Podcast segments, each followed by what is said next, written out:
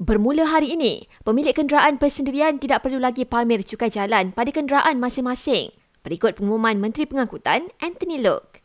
Fasa pertama melibatkan kenderaan persendirian individu, termasuklah motosikal, boleh menggunakan mod paparan LKM digital, e-LKM dan LMM digital melalui portal awam JPJ atau aplikasi mobile MyJPJ Jelasnya, penggunaan mod paparan ELKM dan LMM digital selaras dengan langkah digitalisasi dalam perkhidmatan teras CPJ.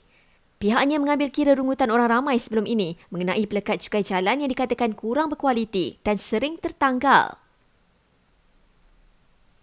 Kementerian Perdagangan Dalam Negeri dan Kos Sara Hidup mencadangkan supaya satu mekanisme ditetapkan di bawah bajet 2023 Jelasnya, mekanisme itu sepatutnya bukan sahaja melibatkan golongan B40, malah golongan pertengahan dan pengusaha bisnes kecil-kecilan. Bajet 2023 akan dibentangkan di Parlimen pada 24 Februari ini.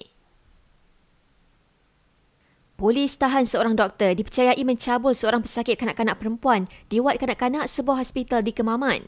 Polis percaya terdapat ramai lagi mangsa kanak-kanak perempuan berdasarkan penemuan awal beberapa gambar dalam telefon bimbit suspek. Jumlah mangsa banjir di Pahang, Kelantan dan Johor turun kepada kira-kira 80 orang. Dan Datuk Seri Siti Nurhaliza berhasrat untuk hasilkan lebih banyak lagu berbahasa Tamil selepas ini. Kata penyanyi nombor satu itu, ia susuran sambutan amat baik daripada peminat ketika beliau menyanyikan lagu Tamil dalam sebuah konsert baru-baru ini.